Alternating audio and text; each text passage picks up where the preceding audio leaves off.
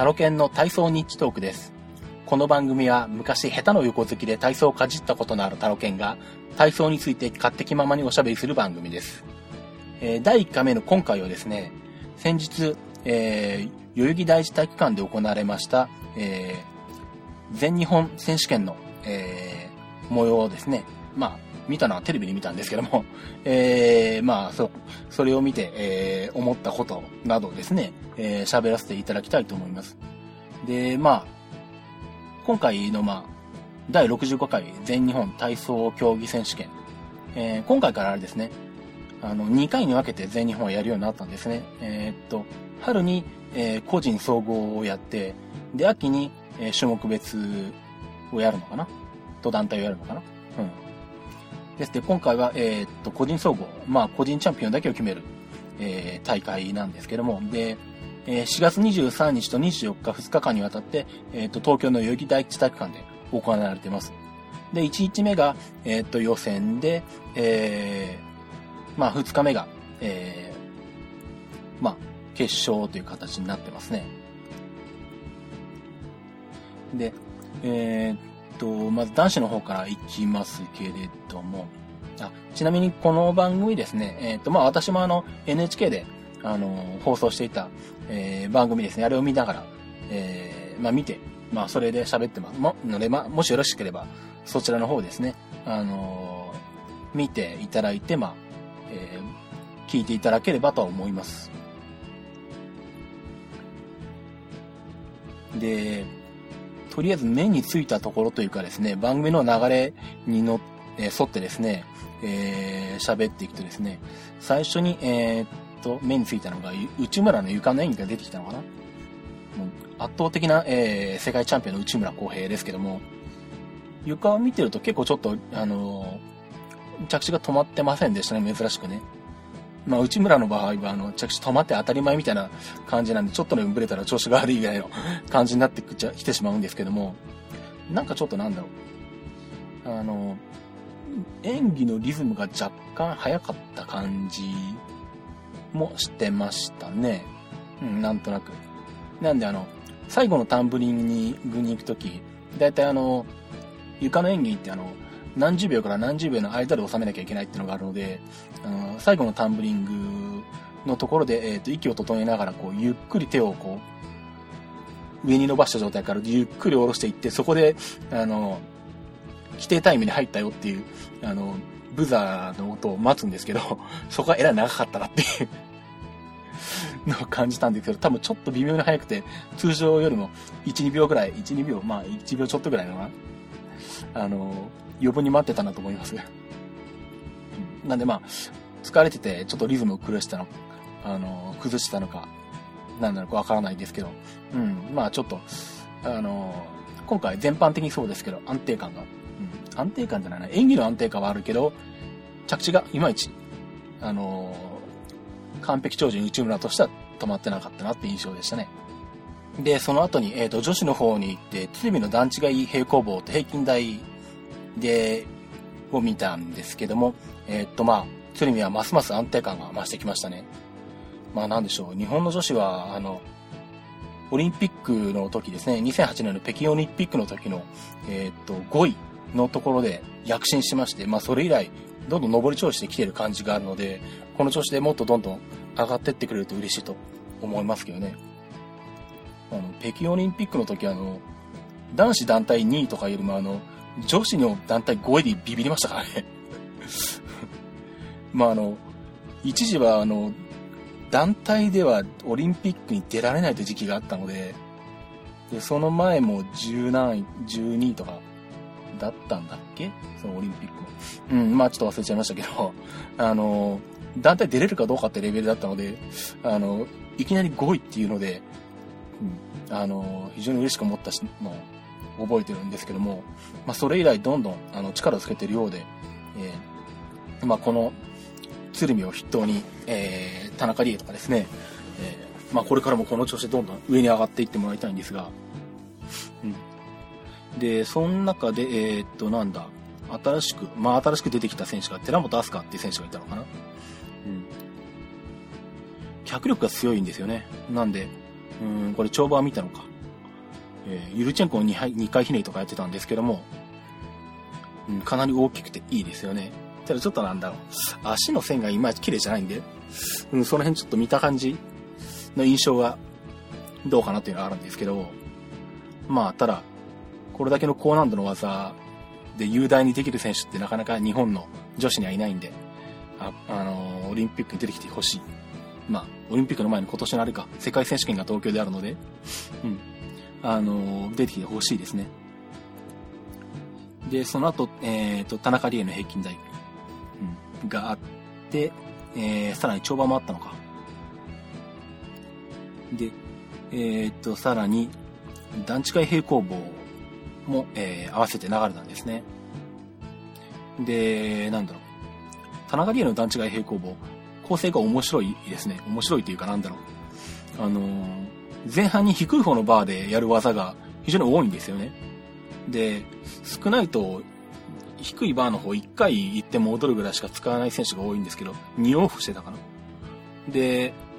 えー、っと、低バーから、えー、っと、飛ぶ、えー、っと、飛んで高バーに、高い方のバーに移動する、え、っと、技、ちょっと名前忘れちゃいましたけど、あれが今回新技で入れてたのかな。その辺で何度取ってたんですけども、だからその後の、工房に移動した後に、そこでいくつかひねり技とかなんかやるのかなと思ったらすぐに降りて、降りてしまったので えらいちょっと工場の、工場の方の、あの、技が少ないなと思ったんですけどね。あれをもうちょっと、あの、普通の選手並みに増やせばそれなりに D 得点上がるんじゃないかなって感じはしたんですが。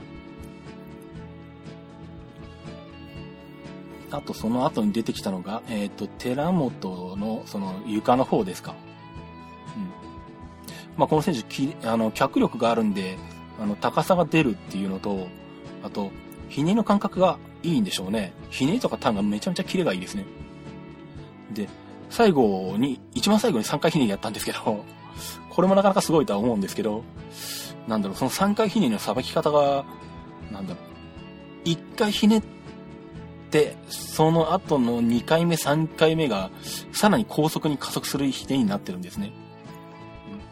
なんで、で、それでいて、あの、止めるところピタッと止めて着地取りに行くっていう、あのー、非常にこう、見応えのあるさばきしててですね、うん、これはちょっとあの、これからも出てきてほしいと思います。楽しみですね。で、えー、っと、あとはなんだ新しい選手というか、今回私は初めて見た選手で、飯塚優美っていう選手も出てきたんですかね。の床があったんですけども、この選手もなんか床は結構得意ですね。一番最初ムーンサルトやったんですけど、結構高さがあって、で、その後にやったのが、テンポから直接3回ひねりっていうのをやって、まあ、あの、かなり蹴る方向が曲がってたんで軸て、軸はかなりブレてるんですけど、それでも最、あの、テンポから直接3回ひねりっていうのは滅多に出ないですから、オリンピックでも出ないですから、うん、これはなかなかすごいなと思いましたね。だからなんだろう、そういう意味で、あのこういう脚力の強い選手、飯塚とか寺本とかが、あの、世界の舞台に出てこれると、あの、日本の女子団体も、えー、D スコアで高い点が取れるようになってくるんじゃないかと思うんですけどね。まあ、ただなんだろう、あの、最後の着地で、抱え込みダブルで両手つきしてしまってて、えー、あれだったかな？その前の、えー、とへえー、平均台かなんかでもそうだったのか、同じ失敗してたんで、まあ、もうちょっとまだスタミナ的に厳しいのか、まあ、あるいはあの、全日本で一般を初めてということなんで、まあ、それで緊張してしまったのかもしれないですけど、うん、この辺ちょっともったいないなと思ったんですけどね。それ以外良かったですね。で、その後あれか、大島の床があったんですけど、あれですね、大島もまあベテランになって、年齢も上の方になってきてるんですけど、なんか、あの、曲を結構みんな変えてて、大島も曲を変えてるんですけど、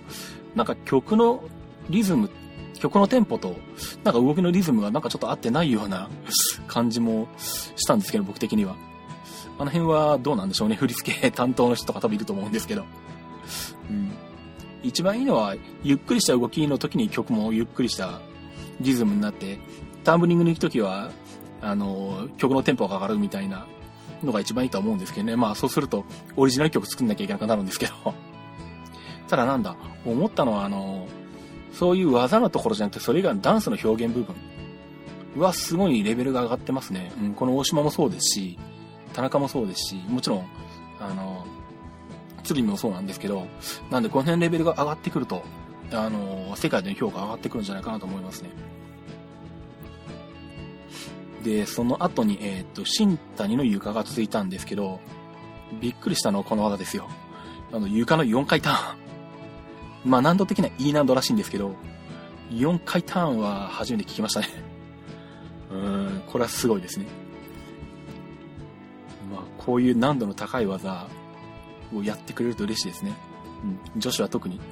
あのー、しばらく難度が低い演技しかなかった時代があったんで。で、まあ、ここまでが女子で、そっから、えー、男子中心になったのかな、番組的には。あ、違った。えー、っと、ごめんなさい。床がこの後、田中の床があって、田中理恵の床ですね。うん。そうそう。あの、田中の床を見てても本当にそう思ったんですけど、あの、ダンスとか振り付けがすごいしっかりしてて、特にあの、目線の行き先ですか、そこまで完全に演技しきってたんで、あの、かなりレベルが高くて、で、技の方も良かったので、今回の田中理恵の床は、あの、悪いところがないと言っていいぐらい、レベル高かったと思います。で、えっ、ー、と、その後、鶴見の床ですね。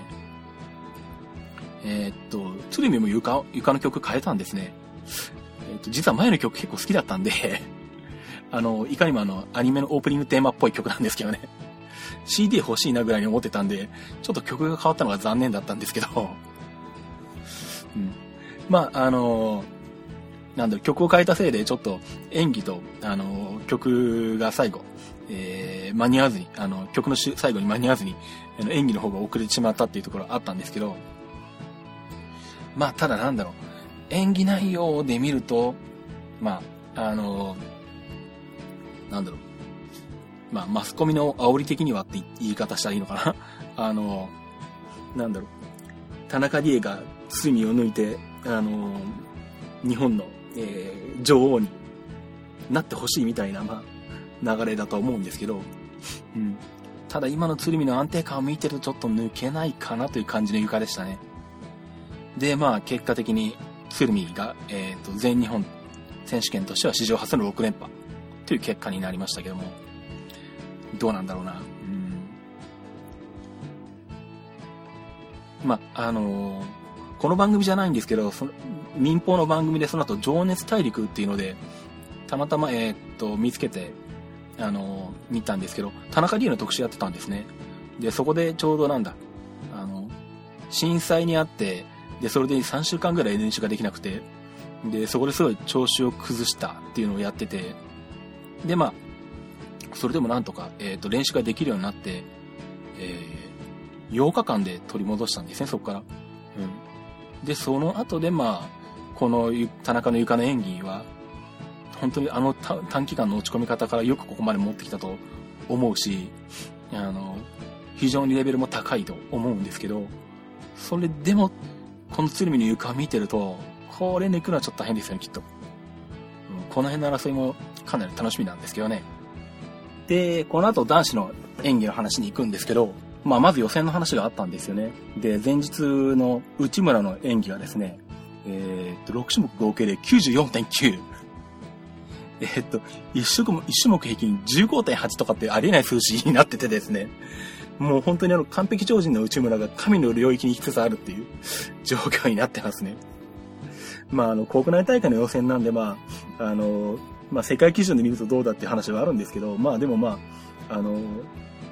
基本的に今、世界の、あの、男子体操は、あの、みんな内村だと内村を目指して頑張ってる状況なんで、この点数は多分世界に、まあ番組の中でも言ってましたけど、世界にニュースとして流れてるはずなんで、あの、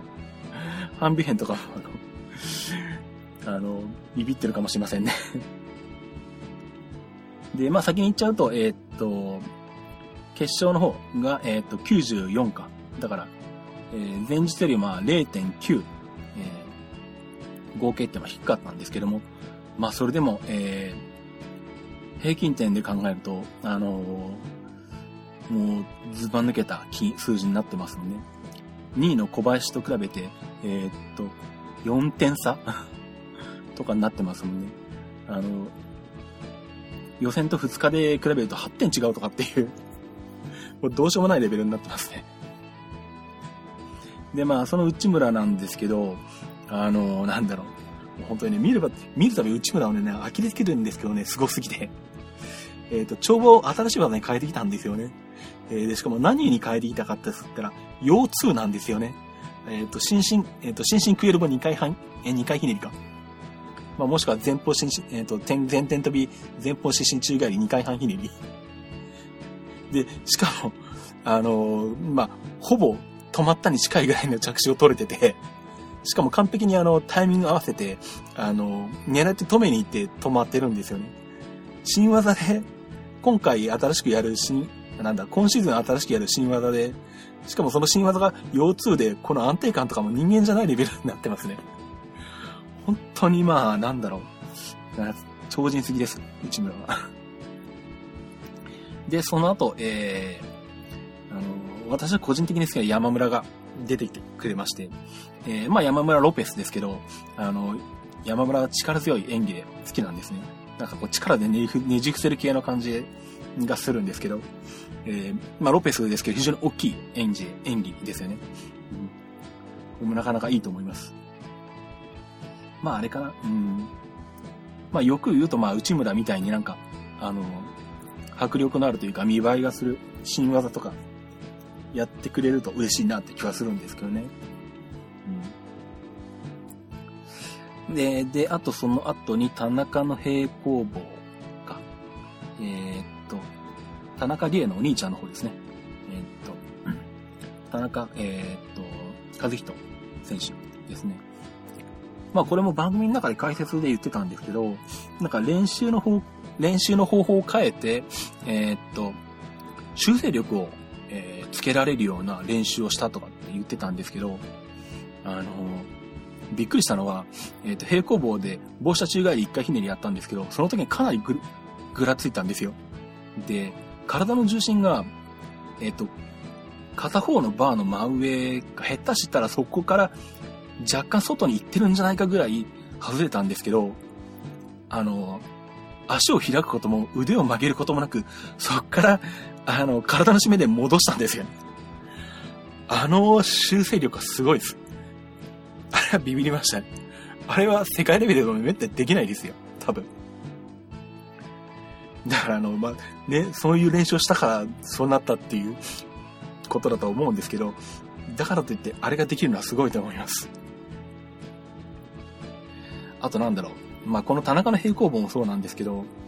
あの、全般的に平行棒の着地の止まる率がすごい高いですね。あの、